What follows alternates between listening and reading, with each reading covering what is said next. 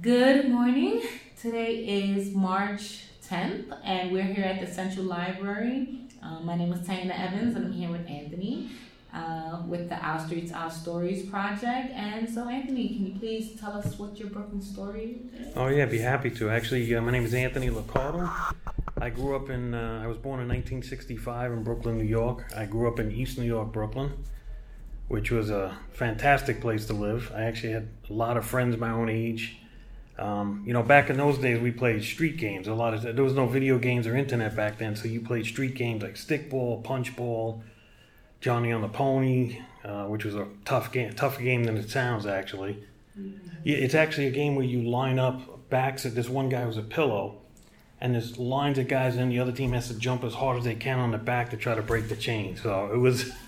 These are the kind of things we did in Brooklyn for fun, you know. Um, we played Skelly, all that type of stuff, but I grew up on Jerome Street uh, between Arlington and Jamaica Avenue, about a block away from Highland Park.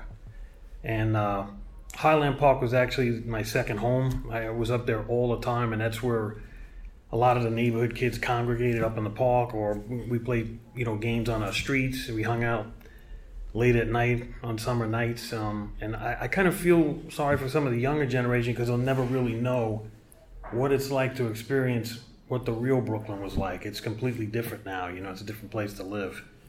How was the park uh, at night? Oh, the park at night. Well, you know, if you knew people and you were from the neighborhood, you could go there at night. But a lot of times, you know, a lot of gangs hung out there at night. But we, I would go up there with my father at night. We'd take walks and with the dog and everything like that, and we talk to all the friends and any gang members that were out there. We knew them all, so it was not not really a a big problem for us. But you know, if you were from outside the neighborhood, maybe it probably wasn't advisable to do that. Um, my parents also grew up in, in the area. They were born and raised in East New York in the 1920s, and they lived there until 1950, and then they moved to Europe. And then when they came back home, um, they moved back to East New York in 1969, and that was kind of our story, you know, living there that, that whole time in East New York growing up there. It's the only place I've lived in San Francisco, California, Hong Kong, and Japan. East New York is the only place that I've ever considered my real home. You know, they, they kind of say that home is where you hang your hat, but uh, I don't really believe that. I think your spirit lies in an area where you grew up, and that's where you have your roots, and that's where I learned, you know, about life in general. Um, you know, how to be street smart, people smart. You learn how to deal with all different types of people, especially growing up in Brooklyn. You know, you you know, it's, it's not an easy place to grow up, but it was a really fun place. It was great. We used to have block parties, which I don't see anymore. Um, they used to shut down the streets, like you know, usually once every every year on the summer in the summer, and you'd have you know food and games and all that kind of stuff, and you, you don't don't see that very much anymore. You know, we and another thing that was a real this thing was not just for Brooklyn, but for I think all the five boroughs. People people used to open up the fire hydrants, the Johnny pumps we used to call them, in the summer, and you know we would normally like play in the water there. So the firefighters would give us, they'd give one person on the block like a sprinkler cap to put on, so we wouldn't waste water. Because what would happen is if there was a fire or anything like that, the water pressure's down. They they didn't have any water to put out the fire, so we would do that. We would you know play with the playing the fire hydrant, play on the streets. It was just, you know, I mean, it's, it's really hard to explain. When I think about, sometimes when I listen to music from that period, it takes me back to a, a single moment. And I feel like I'm in that moment, actually living it, you know, so I could see it very vividly, you know.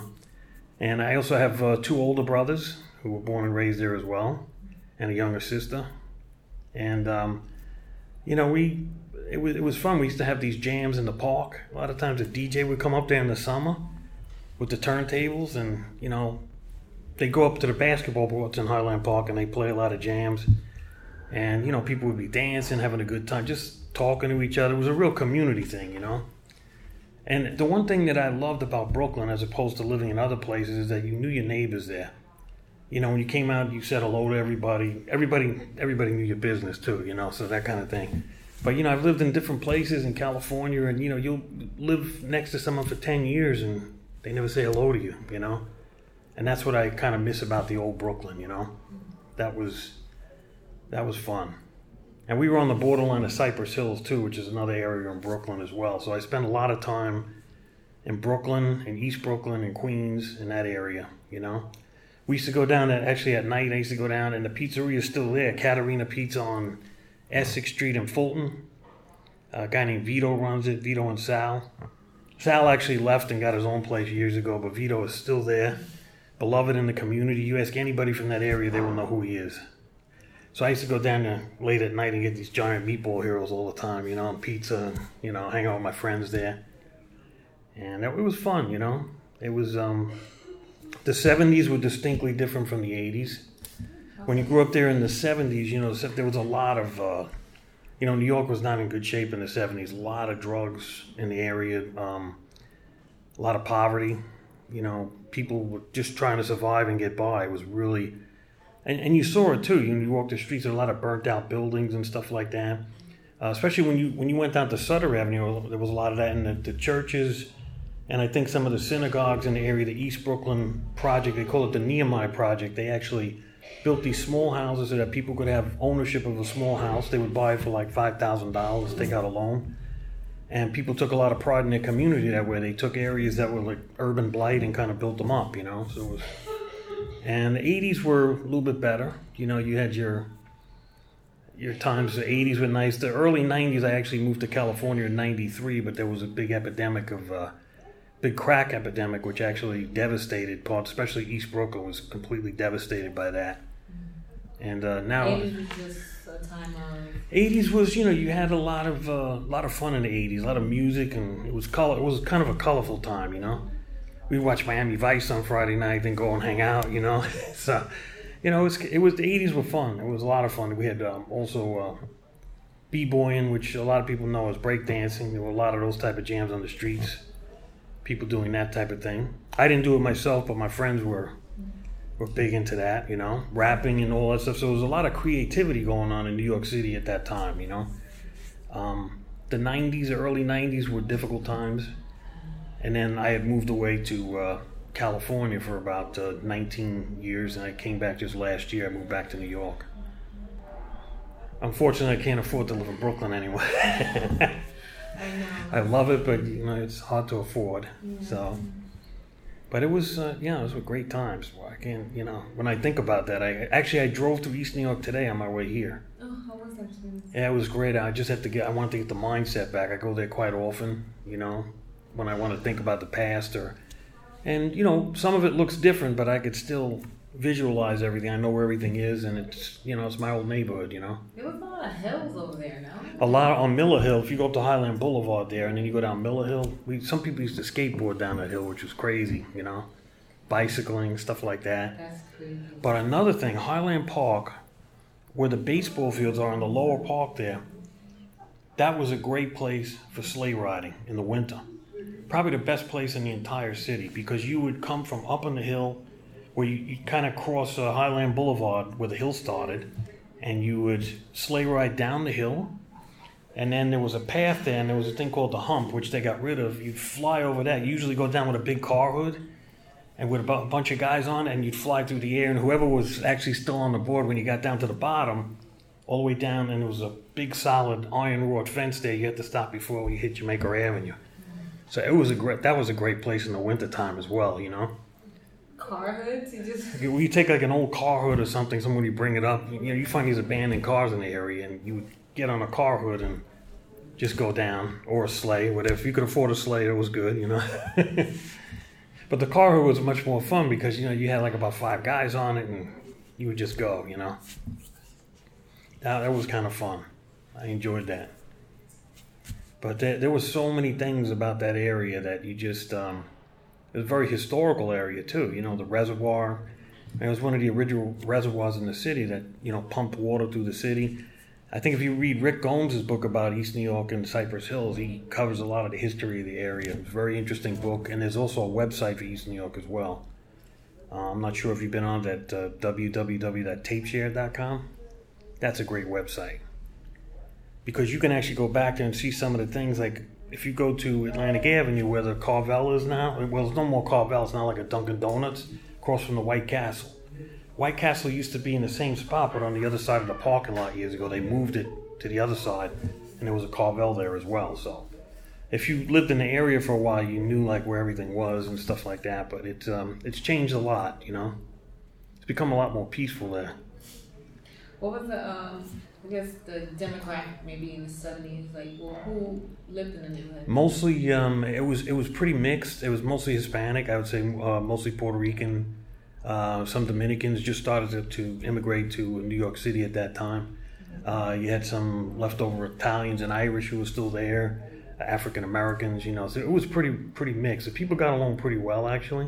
Mm-hmm. Um, you know, the gang members sometimes you may have a problem with them if you didn't know them, but I don't think they they cared really what race you were. They just weren't looking for trouble, you know, that type of thing. But the demographics now, I think you you still have, you have a lot of Hispanics there, um, African Americans. You have some Asians moved in now, a few Indians as well. So the demographics in the city change. Everybody's looking for the slice of the American dream, you know. Yeah, definitely. I think for the most part, people have gotten along pretty well there. And when I lived there, I mean, we had some. There were little things of racial tension. I didn't really participate in that because I had friends from all walks of life. You know, I didn't believe in that stuff. I like, you know, I like everybody. So. What what schools did you go? to? I went to a PS 108, which is now the Sal Abbracciamento School. And um, the story of Sal Abbracciamento, actually, he was a guy who saved PS 108. It's a school on, Lin- on Linwood and Arlington Avenue. It's an old building from the 1800s, and he he actually saved that school. They were going to close it, and he got a group of the residents together. He owned a restaurant. They were a restaurant family in the area, and he owned a restaurant, and he was able to save the school, and uh, thankfully so, because I you know I wouldn't have a school to go to in the area, you know. But he actually, the funny thing is, I met his son when I, I met his grandson when I lived in Hong Kong. I saw a guy's restaurant. My friend sent me a thing. Hey, he's a guy from Brooklyn, New York. It's an Italian restaurant and I'm looking at the history, and this guy Rob Spina, uh, his his maternal grandfather was Sal Abbracciamento. I saw the photos up on his wall in the restaurant, so I went in there and started talking to him. I was telling him about the old neighborhood, you know, that uh, I didn't know his his grandfather. His grandfather died, I think, you know, when I was a little kid. But um, and I also went to IS 302, uh, which I think closed last year. It was one of the schools with close. It was actually a newer school too. It opened in the early 70s. It's down on um, Atlantic Avenue between, uh, I think it's Elton and, uh, was it Elton and Linwood, I think it was. So I went there. That was a tough school, man. That was rough being there. I enjoyed it a lot, but, uh, and I was best friends with the biggest guy in the school, so I didn't have any problems, but they had a lot of, there was a lot of, you know, some racial tension there as well, you know. Um, high school, I went, actually, I, I went to the High School of Performing Arts, a fame school. I got into that school. I was a musician, you know, so I went there. So I didn't have to go to the neighborhood school, but my parents went to Franklin K. Lane. They grew up there, you know, which is I think that's now closed also. It's a beautiful school too. Yeah, oh. closed. Yeah, they use it for something else, but it's really it was a uh, beautiful place too. Yeah, really nice. Yeah, they used to have a lot of problems there as well because you had a kids from Woodhaven would come in and kids from East New York and stuff, and there would be all kinds of. I heard some racial tensions and stuff like that, but you know, for me, I, I didn't like participating in those types of things. It's just it's ridiculous, you know. Did you visit the uh, the library Oh yeah, it's it's right off of Warwick and uh, Ashford Street. I would go there all the time. I like that. I remember the old librarian who was there. She used to come uh, near the tennis courts when I was playing tennis. I'd always see her sitting there watching, you know. She was probably watching to make sure I brought my books back in time. now the library was cool. It's still there. That's an old, beautiful building. It's a be- the staircases are beautiful in that building. I don't know if you've been to that, but the, when you come down this on two, when you walk in, there's the librarian's desk there, and there's a staircase that goes up this way and on the other side as well. It's, it's quite beautiful, you know. My father and mother used to go to that library when they were kids, back in the 1930s and early 40s during the World War II years. Yeah, so it's, you know, and the trains we took, obviously the, the J train or the A train. You know, you take the J to Eastern Parkway, transfer for the A, you know. And that was, um, you know, that's basically. Do you remember your training rides? Oh yeah, I remember them in the morning. Oh my God, when I when I used to go to school in the city, I, I mean, we didn't really go to the city that much because we didn't have much money, you know. It was kind of a treat to go into Manhattan, but I would go every day when I got into high school. You take the, the J train, and get off out of Essex and Delancey, and take the F up to 4750 at Rockefeller Center. And the ride through Brooklyn was, you know, we went through some of the toughest areas there, but the F train was the worst because it was late every day and you're squeezing into the train. So it was, um, you know, but the train ride was kind of fun. You get to go through different parts of Brooklyn. Other friends I knew who lived in different parts actually would get on the train at certain times and we'd all congregate and start talking and, you know, laughing and stuff. We were loud like most kids were, you know. But that was, yeah, that was uh, definitely an experience. But the city was definitely something until high school that I didn't get to experience that often, Manhattan, you know. We always thought, oh, all the rich people went there. We didn't have a lot of money, you know.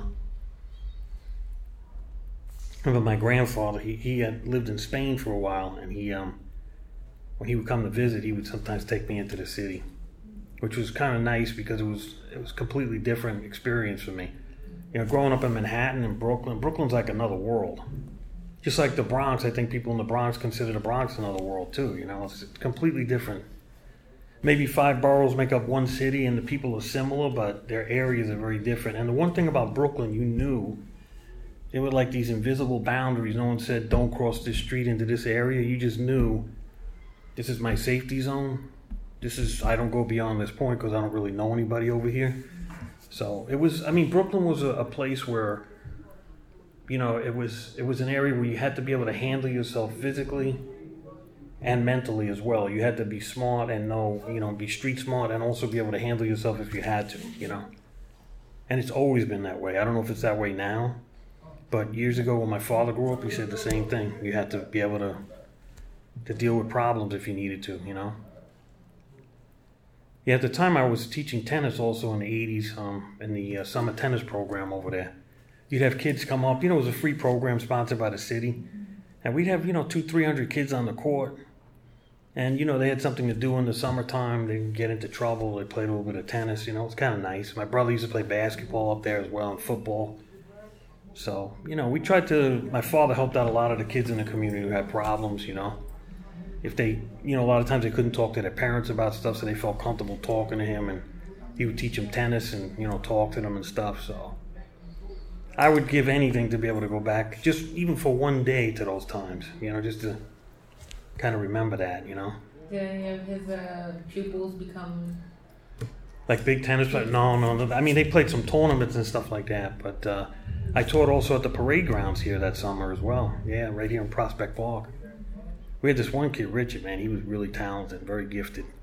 And um, I set him up with a teacher. I didn't know what happened. I kind of lost contact with him, but he was a pretty gifted. But I never saw him as a pro or anything like that. So I guess it's not what he wanted to do, you know. Oh, that's interesting. Tennis in Brooklyn. Yeah, tennis is actually Highland Park now has a really big tennis program. Mm-hmm. They've actually taken the courts that you had. A, years ago, we had fourteen. There were fourteen courts, and there were also um, thirteen courts actually. And then right down below where the I think it's a soccer field now, um, used to be red clay courts, but nobody ever maintained them because you know red clay courts they use them in Europe, and you know you have to know what you're doing to maintain the clay. So, you know, we would basically play on the courts there. And now they have little courts they set up for the kids, you know, when you first start. So it's not this big court, you know, you kind of get them geared to hand eye coordination and stuff. So There's a big program going on up there as well. Community is kind of thriving now, you know, it's, it's nice to go back and, and see that, that, you know, people are, not as many kids around there though, you know. Like I know if I was growing up there at this time, I'd probably be a little disappointed because you know who who'd you go out and play with? You know, it's uh, when I was a kid, there were just I, I, mean literally hundreds of kids in the area your own age that you we played games and all kinds of stuff. It was great, you know, and you you don't really see that. It's a lot more quiet now, which is um. I guess for kids it's not great, but for adults, it's, it's an area I walk through there at night and during the day. It's pretty safe now, which most of New York is. They've kind of cracked down on a lot of stuff, you know, definitely. When I left New York in the early 90s, there were 2,200 homicides a year during the crack epidemic, and now there's like, I think there's like less than 300. So, which is incredible for a city of 10 million people, you know? You put it in perspective. Yeah, no, definitely. They, you know, What other? Uh, I mean, you mentioned Katerina. What about any other like eateries? oh, eateries, yeah, the pizzeria. We had, uh, oh yeah, the, there was a place that I used to go to when, when we were. I was a little kid that I closed in the early '70s. Was a place, and I asked Rick Gomes about this, who wrote about East New York Project. He was going to look into it because he didn't remember a place. It was right off of Warwick, between Warwick and Ashford, closer to Warwick Street on Atlantic Avenue. Uh, meatball heroes they make in this place. It was an Italian restaurant called Charlie's, and this guy, you walk in there, and this guy was about 60 years old, and he had his mother in the back who was about 90 something years old, and she's always greeted. She couldn't speak much English. She was from Italy, you know. And I still can remember the smells of the meatball heroes when I would walk in there. It was an incredible place, really great. I don't know if many people in the area remember it. The place was around since my parents were in high school, so they remembered it. But I'll tell you one thing that kids in this area will remember Nick the Ice Cream Man. Nick was a guy from Greece, and he would, you know, he, he'd go back to Greece after the summer. He'd come in the spring and the summer, and he'd live here. And he'd bring his ice cream truck around, and all the kids would go running out there. I mean, we had four trucks back. We had you had Nick, you had Carousel, which was a guy named Frank. You had Freezer Fresh, which was a green truck. It was another Greek guy. And then there was uh, Mr. Softee that would come once in a while. But Nick was the real popular one. He'd come out and the kids just loved him. He was a great guy. He was a guy in his 50s. And And had a, a song. he, he just, you know, he would just ring the bell. You know, and people would see the truck down there and they'd be waiting. We'd see it down like, you know, down near Atlantic Avenue, but on Jerome, that's Nick's truck. He's coming up soon. So everybody was, you know, Why was he different? he just, he was a really nice guy. And, you know, it was not only ice cream, but he also was the kind of guy that was nice to all the kids, the adults. He was a nice guy, you know.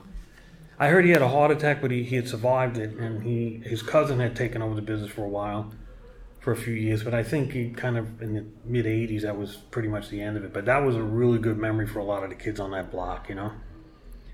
You ask anyone in that area over there, especially from like Atlantic onto Jamaica Avenue, and a lot of times in the summer, Nick would park up near the Highland Park entrance, the main entrance, stay there for a few hours, you know, sell ice cream and stuff like that. He was, you know, he was he was beloved in the community, you know. He definitely had that kind of thing. But I could, I could certainly tell you about some of the crime in the area. I could tell you about some of the people. Um, you know, there were guys who were World War II veterans. I would talk to them all the time. My father would tell me stories of the area when he grew up there, when he went to Franklin K. Lane.